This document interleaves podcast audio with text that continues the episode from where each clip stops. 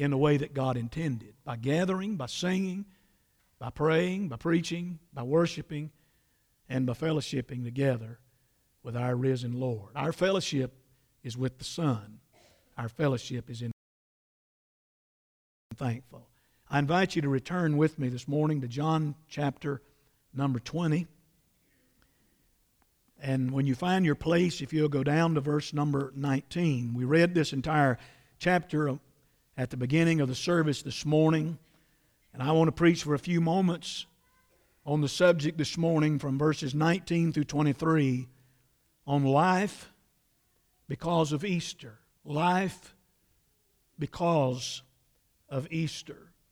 The people and the stories surrounding the resurrection of Jesus Christ, recorded in the Scriptures, are some of the most interesting in all of the Word of God. The Gospel writers, Matthew, Mark, Luke, and John, record some stories in detail, and other stories they just mention a word. They don't go into detail, but they just mention a word that really captivates your interest, but there's nothing more said. My soon to be 96 year old dad called me this week and he said, I can't find that story. He said, Where is it? And I said, What story? And he said, Where when Jesus died, the graves opened and people got up and went into the city after his resurrection and appeared. He said, I was telling somebody about that over here, and he said, They don't believe me. And I said, told him where it was in the scripture. He said, I knew it was there. And it is, it's there. But that's all it tells us that the bodies of former dead saints arose and went into the city after our Lord's crucifixion and then after his resurrection appeared unto many.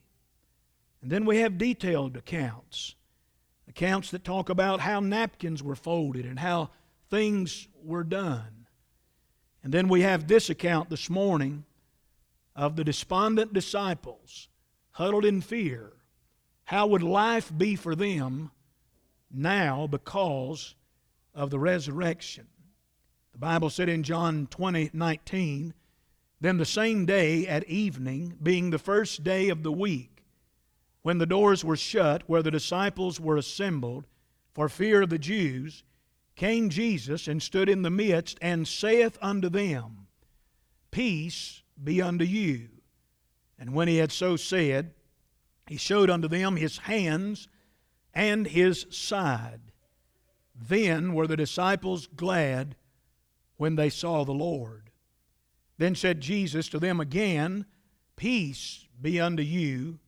As my Father has sent me, even so send I you.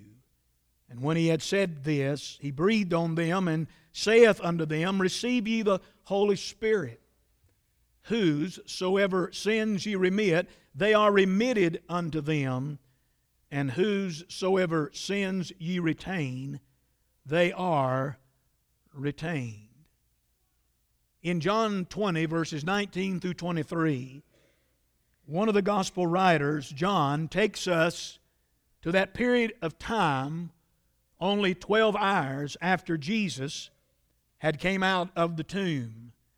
The verse begins by identifying the time setting of the event that John is about to tell us. It is the evening of that resurrection day, of that first day of the week when our Lord rose from the dead. The disciples, according to John's account, are assembled together in a room. There are ten of them. Judas is gone. Thomas, according to verse 24 of this chapter, is somewhere else. He is not there on this occasion. They have shut themselves in this room. Some speculate it was the original upper room, but somewhere in Jerusalem, wherever that room may have been, they have went in this room and according to verse 19, they have shut themselves in. They are there. They are not there because of a government lockdown. They are not there because of a lot of other things. They are there, as the text will tell us specifically in a few moments, out of fear. Just as these men were assembled on that Easter Sunday, that first Easter Sunday morning, just as they are assembled there in that room, so are we assembled here this morning, or wherever you are listening, you are assembled somewhere. And while most of us would like to appear on the surface that we have life all together and that everything is going the way that we want it to go, the reality is that thousands of years later, from this assembly of the disciples on this resurrection day, they did not have everything together. In fact, everything was about to fall apart. So it is with many lives today as we're assembled on this Easter Sunday. We appear on the surface to have everything together when in reality there's a lot of things that need the Lord's help and need the Lord's grace. For a few moments this morning, I want us to look at this text and see these ten in light of the resurrection of Jesus Christ who they are, where they are, and what is happening in their life, what Jesus will do to meet them where they are and to give them hope for a future. What is life after Easter? You would think that after Mary Magdalene in the early verses of this chapter, and as I read a while ago, after her face to face conversation with the risen Lord, and then her return to tell the brethren that he had risen, you would think that verses 19 through 23 would read much differently from what they do in the text. You would also think that after thousands of years of preaching of the gospel, and after thousands of years of men and women having the copy of God's Word to understand what Jesus has done and who He is, that individuals would be in a different condition than they really are today. But we find ourselves in the same shape of these disciples. First of all, life after Easter found these disciples in a condition of fear. It says in verse number 19 that on that Sunday evening, on that first day, that resurrection evening, the disciples were behind closed doors. They were somewhere in a room and the doors were shut. But John doesn't leave us in suspense. He tells us why they were there. He says they were there for fear of the Jews. The fear of these disciples was absolutely genuine and absolutely real. Maybe you can sit here today and say, and you would say to yourself, had this been me, I would have been out telling the world about Jesus Christ. Really? You may say, had this been me, I would have never been in this kind of spiritual condition. I think all of us need to be very cautious in presuming how we would have responded to the arrest, to the suffering, to the beating, crucifixion, and death of our Lord, no matter how many scriptures we had been told, and no matter how many times Jesus had told us he would rise, I imagine most of us would have been in a far worse condition than even these disciples. They are there out of fear, absolute fear. I read this week a message from a uneducated preacher, a preacher that most of us would identify with, not polished in his language or eloquent in his grammar. And this preacher said about this text, he said, them their disciples were having trouble with all this. Now I can relate to that. I relate to that kind of language. I read a very educated preacher who had a message on this text, and here's what he said Jesus' disciples were having difficulty coming to terms with the full significance of what had happened in the resurrection of our Lord Jesus. That's a very educated response. I want to tell you whether you're listening to a man on the edge of a mountain ledge or listening to an educated preacher stand in a seminary somewhere, both men were saying the same thing in different languages. These disciples were having trouble with all of this. They were struggling with what had happened and how to believe. And they were facing life as it really was, with the threat of their own life hanging over them, their master having been taken from them, and now they not knowing what to do. They are there in fear. We live in a very real world in this year 2022.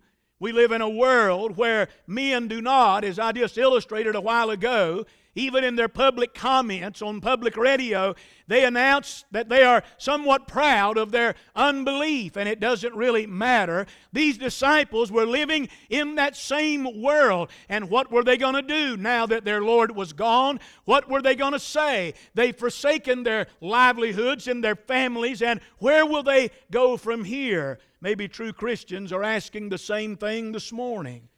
Can I suggest, first of all, they were living with the fear of retaliation. The fear of retaliation. The word fear there in the text is that Greek word phobos, which means they were living in alarm. They were living in body shaking fear. They were absolutely afraid. They shut the doors. They hid themselves out. And they were afraid because that same religious crowd, those Jews, that same religious establishment that had arrested their Lord and had crucified him, they were afraid that that might happen to them. They were huddled because of the fear of retaliation. It's only been about 72 hours since they had seen Roman soldiers arrest their Lord and beat him and torment him and hang him on a cross to die. So they are here naturally asking themselves the question Are we next? So they shut themselves in. These ten, these ten followers of Christ were there because their hearts were filled with sadness. Their hearts are filled with emptiness. They apparently have lost their way. You say, well, Jesus told them. I know, but how many things has He told us in the Word of God? And yet we find ourselves in fear sometimes over the most insignificant things. We know what He has said. We feel so all alone, and yet He has said, I will never leave thee nor forsake thee. We feel so helpless, and yet He has told us that I will strengthen thee and I will be with thee. They are in the same condition, magnified a thousand, thousand times. Their lives are engulfed in darkness.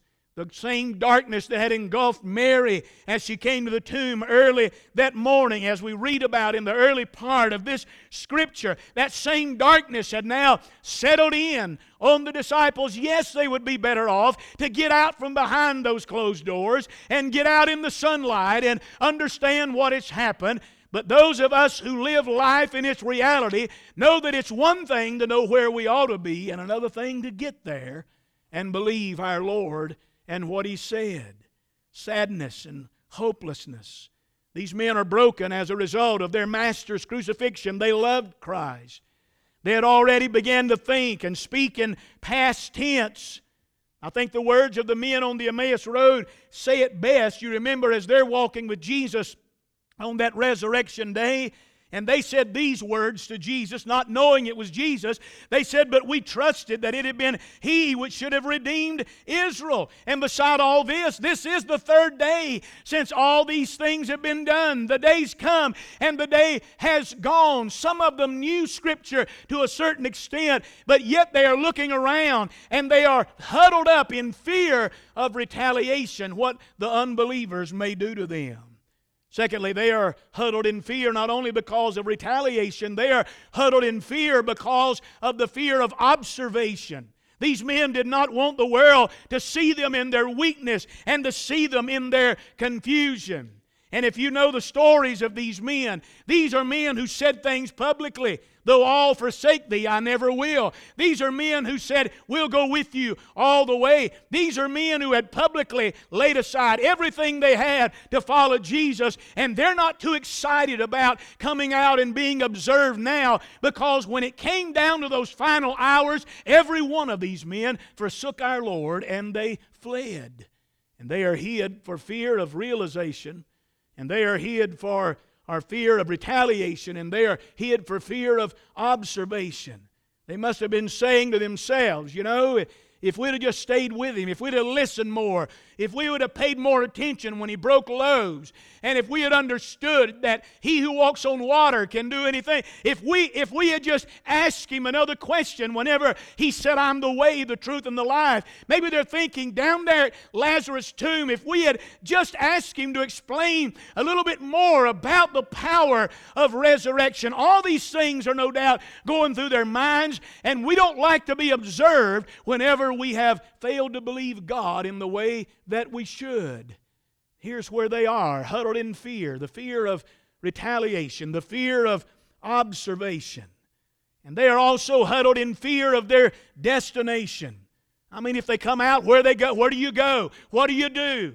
If they get up enough courage to open the door and look down those streets, and there are no Roman soldiers coming to get them. And if there were no people who are going to stick their finger in their face and say, You used to follow Jesus like they did Peter there at the fire, if, if all of that never happens again, then it's the fear of their destination. Where are they going to go? What are they going to do? They're huddled up here after the Lord's death and after his resurrection. Can I suggest to you this morning that this atmosphere of fear, is frighteningly similar to where many people are living today. People are living with despair of life, with emptiness, with hopelessness, with regrets. I'm preaching to people today who promised Jesus things years ago, and you have not fulfilled those promises. As a matter of fact, you promised him things you couldn't fulfill. You promised you'd do this and you'd do that. And maybe on this Easter Sunday, you're huddled somewhere. Maybe not in a room. Maybe you're locked in right in this open building this morning. Fear of emptiness, the fear of hopelessness, and the fear of loneliness. Unable to bring life out of death, unable to bring uh, understanding out of chaos, unable to explain, unable to go forward, afraid to go forward, afraid to move backward. You, like these disciples, it's not that you failed God morally, but you're here living in fear and you just don't know what to do. Well, Easter has a message for you, and Easter has a man for you, and that man is Christ Jesus. Where are these men living in regard to Easter? First of all, they are living in fear. But secondly, they are going to be living in the promised peace of Jesus Christ. Could I just say, verse 19, then the same day at evening, being the first day of the week, when the doors were shut, where the disciples were assembled for fear of the Jews, comma, came, and brother, the rest of that verse could read a hundred different ways. It could read, came the Romans and knocked on the door and took every one of these men out and crucified them. It could read, came former followers of Jesus and people that knew they were there and mocked them and made fun of them because of their lack of faith. It could read, came other true followers of Jesus and went in the room and died with them. But Christianity did not stop in that room. Christianity did not die in that room because the risen Christ came and done two things. He came and stood with them, and he came and spake to them. The first concerns on the heart of our risen Lord is to come where his fearful disciples are to come where people's lives are empty, to come where people's lives are disappointing, to come where people live in despair, to come where people have no future, no hope, and no energy and no strength, to come to men who have failed, uh, to come to men who have tried and came up unsuccessful. He's alive to come to those types of individuals, thank God, and bring life to our deadness.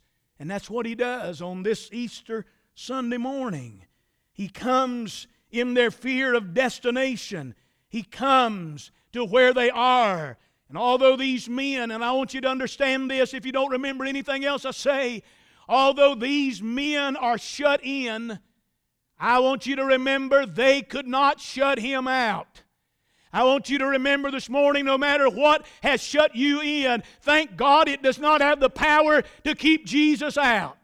You may be shut down in fear. You may be shut down in guilt. You may be shut down in just beating yourself up over having failed. You may be huddled and shut out from everything else and not allowing anybody to step into your world. But thank God a risen Savior can walk through all of your gloom and despair and your failure and come stand with you and come speak to you. Reading a message from a liberal writer this week he said this Do you Christians really believe that Jesus came and just walked through the door and never opened it? He said, How do you believe that? If I believe he came out of a tomb without rolling a stone away first, I have no problem with a two by four piece of plywood, do you?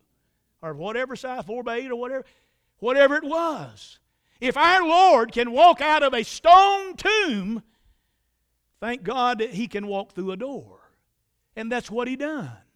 You say, when the Bible said the stone was rolled away, that was rolled away to let the people look in. That was not rolled away to let him out. He was out before that ever happened. Our Lord can come into your world. You may have your heart stone cold closed this morning. You may, you may be huddled up in your own defeat and your own failures and think life is over. I have tried. I've done this. I've done that. Easter Sunday says, stay right there. Jesus comes and he speaks and he brings peace. Do you understand? The whole world had just declared war on the Son of God and looked like they won. But when he resurrects, he does not declare war on the world, he comes to declare peace on his closest followers. Isn't that just like our Savior?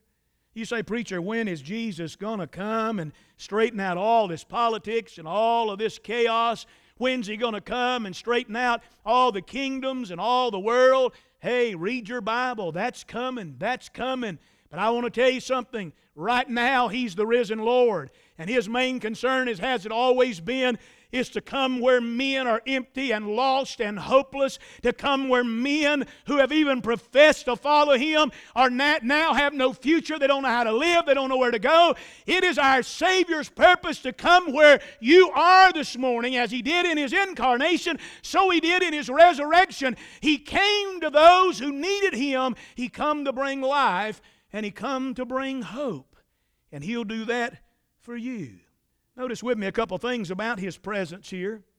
He stands quietly in their presence. It says in verse 19 that He just came and stood in their midst. He came and stood where they were. The word midst means in the middle. He came and stood before them. He was not just one among them, but He came to stand with them and soon they would see him and hear him and understand who he was.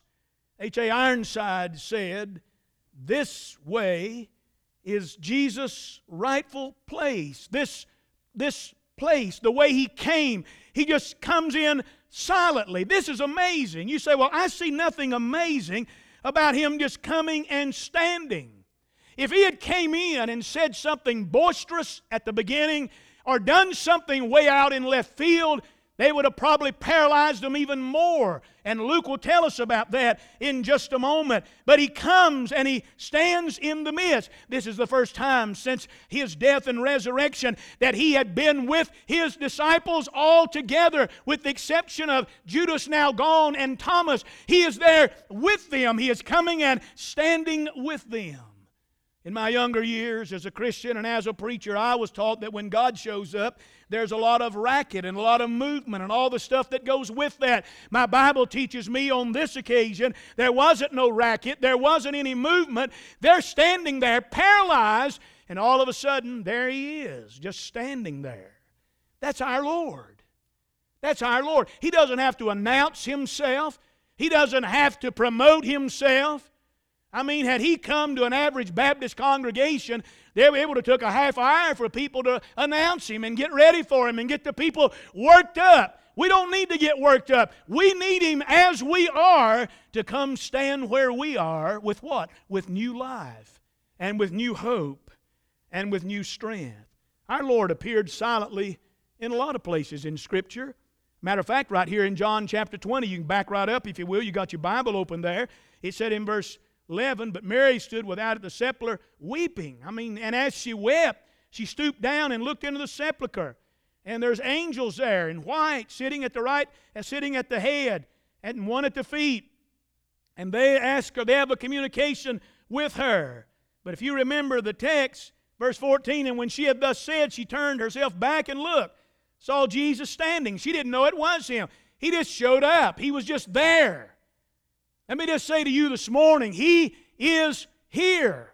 He is here through His written word, He is here through His church, the body of Jesus Christ. He is here. There doesn't have to be a firework. There doesn't have to be an explosion.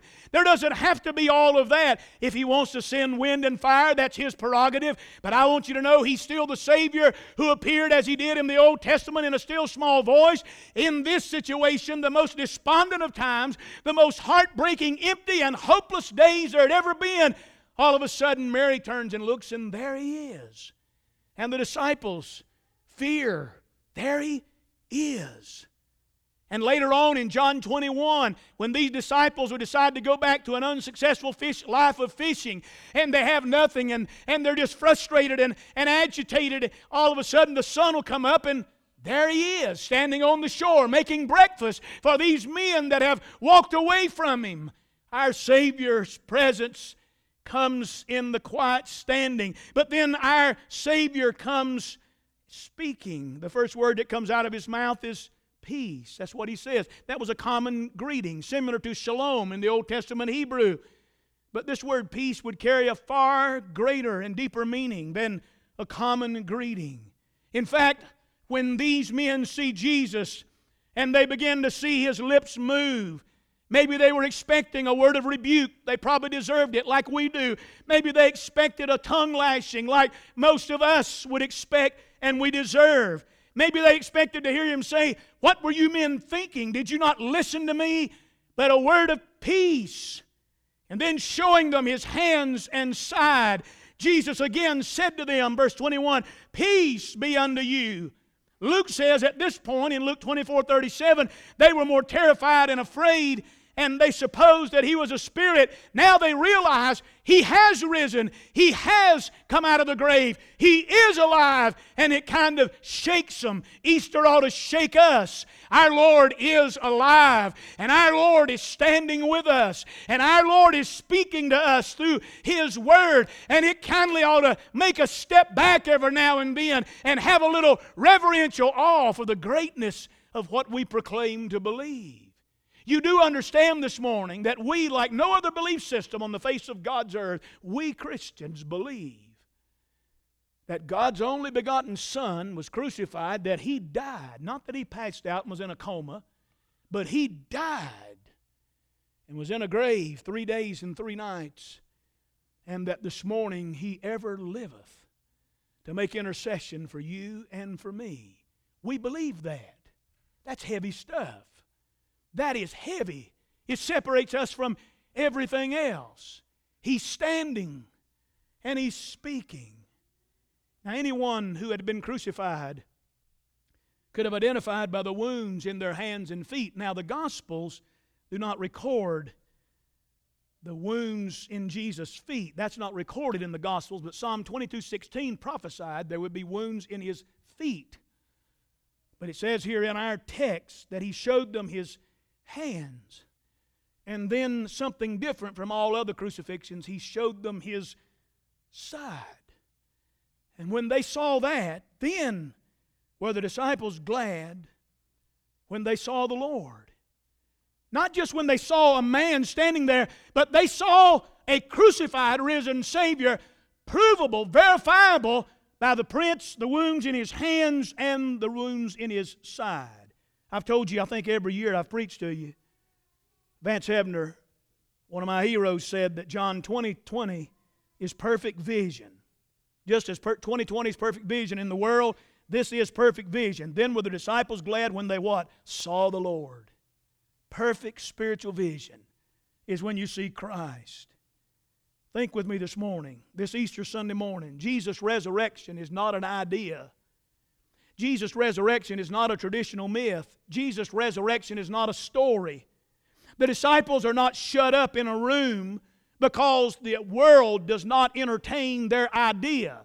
Listen, you can believe anything today and the world will tolerate it. I told Kim coming to church this morning, I said, in this hour, we're li- in this day, I said, the more crazier your religious belief is, the more it's tolerated. Have you noticed that? You can believe anything weird and people will tolerate it. You know why? Because it is an idea, it is a story, it is not a reality. Our faith does not rest in a story, our faith does not rest in an idea, our faith does not rest in a traditional myth. They are standing in this room with a living person, and that person is Jesus Christ, the Son of God. He's alive. And that is why our faith is so precious. They are not embracing a message, they are embracing the messenger who is the heart of the very message. They see him, they touch him, they hear him, they examine the evidence. Christianity is about the living person of Jesus Christ. When the Romans crucified Christ, they did not crucify an idea, they did not crucify a myth, they did not crucify some traditional story. They crucified a living, breathing person. And when he got out of the grave on the third day, it was not an idea that resurrected or a traditional myth that resurrected. Thank God the living Son of God resurrected and he lives. If you're saved today within your heart, it's not an idea, it is not a upbringing of a thinking about religion that you embrace. Thank God in our hearts today is the living, breathing, sovereign Son of God. He lives within our hearts. This is about life. And it's about life more abundantly. Listen to the Apostle John later in 1 John 1 1. That which was from the beginning, which we have heard, which we have seen with our eyes, which we have looked upon. Our hands, John said, have handled of the word of life. John says, For this life was manifested, and we have seen it, and bear witness, and show it unto you, that eternal life which was with the Father, and was manifest unto us. That which we have seen and heard declare we unto you, that ye also may have fellowship with us. Our fellowship is with the Father and with His Son, Jesus Christ. You say, but preacher, we haven't seen Him with our eyes. We haven't handled Him like they did. We didn't touch Him. Later on, like Thomas, we didn't. Re- preacher, what's our evidence? Oh, something much greater. Because did you notice in the passage that I read before John said anything about all of that other stuff being the significant thing? He calls Jesus that word of life. My faith this morning don't rest on me taking a trip to Israel and trying to figure out which tomb he was actually in and which hill he actually died on. That's not where my faith rests. My faith rests in this perfect book that says Jesus is who he says he is, did what he did, got up out of the grave, and it's where the scripture says that he is, and will come again as the scriptures says that he will. This is our hope. This is our evidence. Why were they cheerful? Why were they glad? For several reasons. I close with this. One, they are now aware that Jesus is no longer dead. Mary tried to tell them, I mean, but now they know he's not dead. He's standing right there in their midst. But number two, I think they're glad because if they are not presently aware, they are soon going to be aware, as we are this morning, that by his resurrection they now have peace. And that's the peace he's speaking to them. What kind of peace you talking about, preacher? The kind he had already talked to them about. These things have I spoken unto you that in me you might have peace. Could I just say today, that's really the only place I have any peace? Honestly, is in Christ. I have expectations and things I'd like to see happen. I don't have peace about any of that, but thank God there's peace in Jesus. In the world you shall have tribulation. Be, be of good cheer. I've overcome the world. Colossians 1:20, they will soon understand this. That's why he used the word peace. And having made peace through the blood of his cross, by him to reconcile all things unto himself. They're in that room worried about Romans. They're in that room worried about being captured and killed themselves. They're in that room worried about how they've let him down. They're in that room worrying about their future. But when he speaks to them, he doesn't speak to them about any of that initially. He says to them, peace. And then he says again, peace, what he is saying to them is this no matter what you're huddled behind this morning, remember this and understand this. He has made peace for you through his blood on the cross, and that peace is available in him and him alone. Where are you this Easter Sunday morning, 2022? with all that's been going on the past several years and all that's still going on today and all that's going to be going on in the days to come. What's, what, what's act, where are you actually in this particular period of your life? Looking across this congregation, many of our people are finishing up life. Some of our congregation, young married couples and teenagers and little children who don't even understand what I'm saying, they're beginning life. Some of us, some of you are parents raising teenagers, and your children will soon marry, and that's where you are in life. We're all over the map. But where are you in relation to the living Christ? Where are you in relation to Jesus? I know for a fact that you're living in a world that has denied the very existence of God, and everybody mocks His creative power, and people mock His saving grace. I know we're living in a church culture where People are satisfied with a little religion and no commitment to the gospel or Christ. However, there are people here and listening this morning who, for whatever reason, have said to God, I'm good, Lord. I can figure this out for myself. When I need you, I'll let you know. That's not a good place to be in. And others, like the disciples, have said, Lord, I'm, I'm in fear. I'm shut down. I've shut myself up. I've shut myself away from life. I've failed so many times that if you look up the word failure, my picture will probably be beside it in the dictionary. Well, here's the good news. You can shut yourself up wherever you want to shut yourself up, but you can't shut him out if he chooses to come stand in your midst and speak to you and I would ask of you this morning, if you have shut yourself down and shut yourself out, I would ask of you this morning that wherever you need to, right here, right now, this evening, alone in your room, somewhere on the back side of the yard, it doesn't matter to me. I would fall on my knees somewhere and say, God, I've shut myself into my failures and my emptiness and my all the other problems. But Lord, would you come stand with me today and speak to me words of peace that I can find forgiveness and hope. Can I just remind you, this little group of people that I'm talking about here will, in a few days, in a few weeks, hallelujah, turn the world upside down for Jesus Christ. They will be the men who will preach the truth that God has preserved, that was preached to you one day when God saved your soul. So don't think it's over. It ain't over, it's Easter. It's not done, it's Easter. Preacher, when will it be over? You'll know when it's over, but it's not over right now. He's standing with you. If you've got a copy of God's Word, He is standing in your presence. And if you'll open it up, He will speak to you. And He will give you words of life. Jesus Christ, the risen, living Savior, He's the answer to your lostness, your loneliness, your sinfulness, your emptiness, your hopelessness. He's the answer to your life.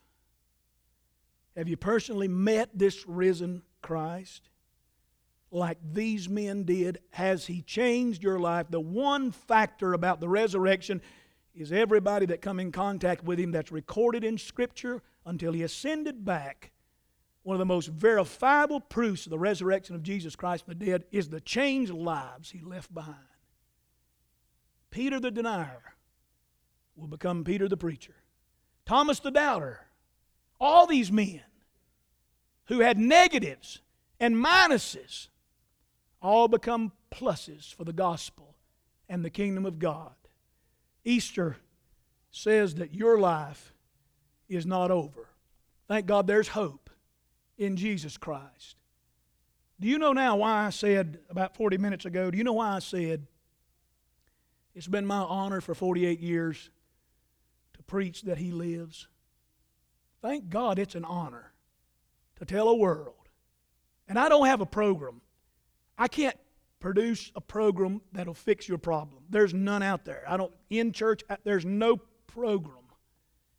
There's no plan. But thank God there's a person. And that person is Jesus Christ.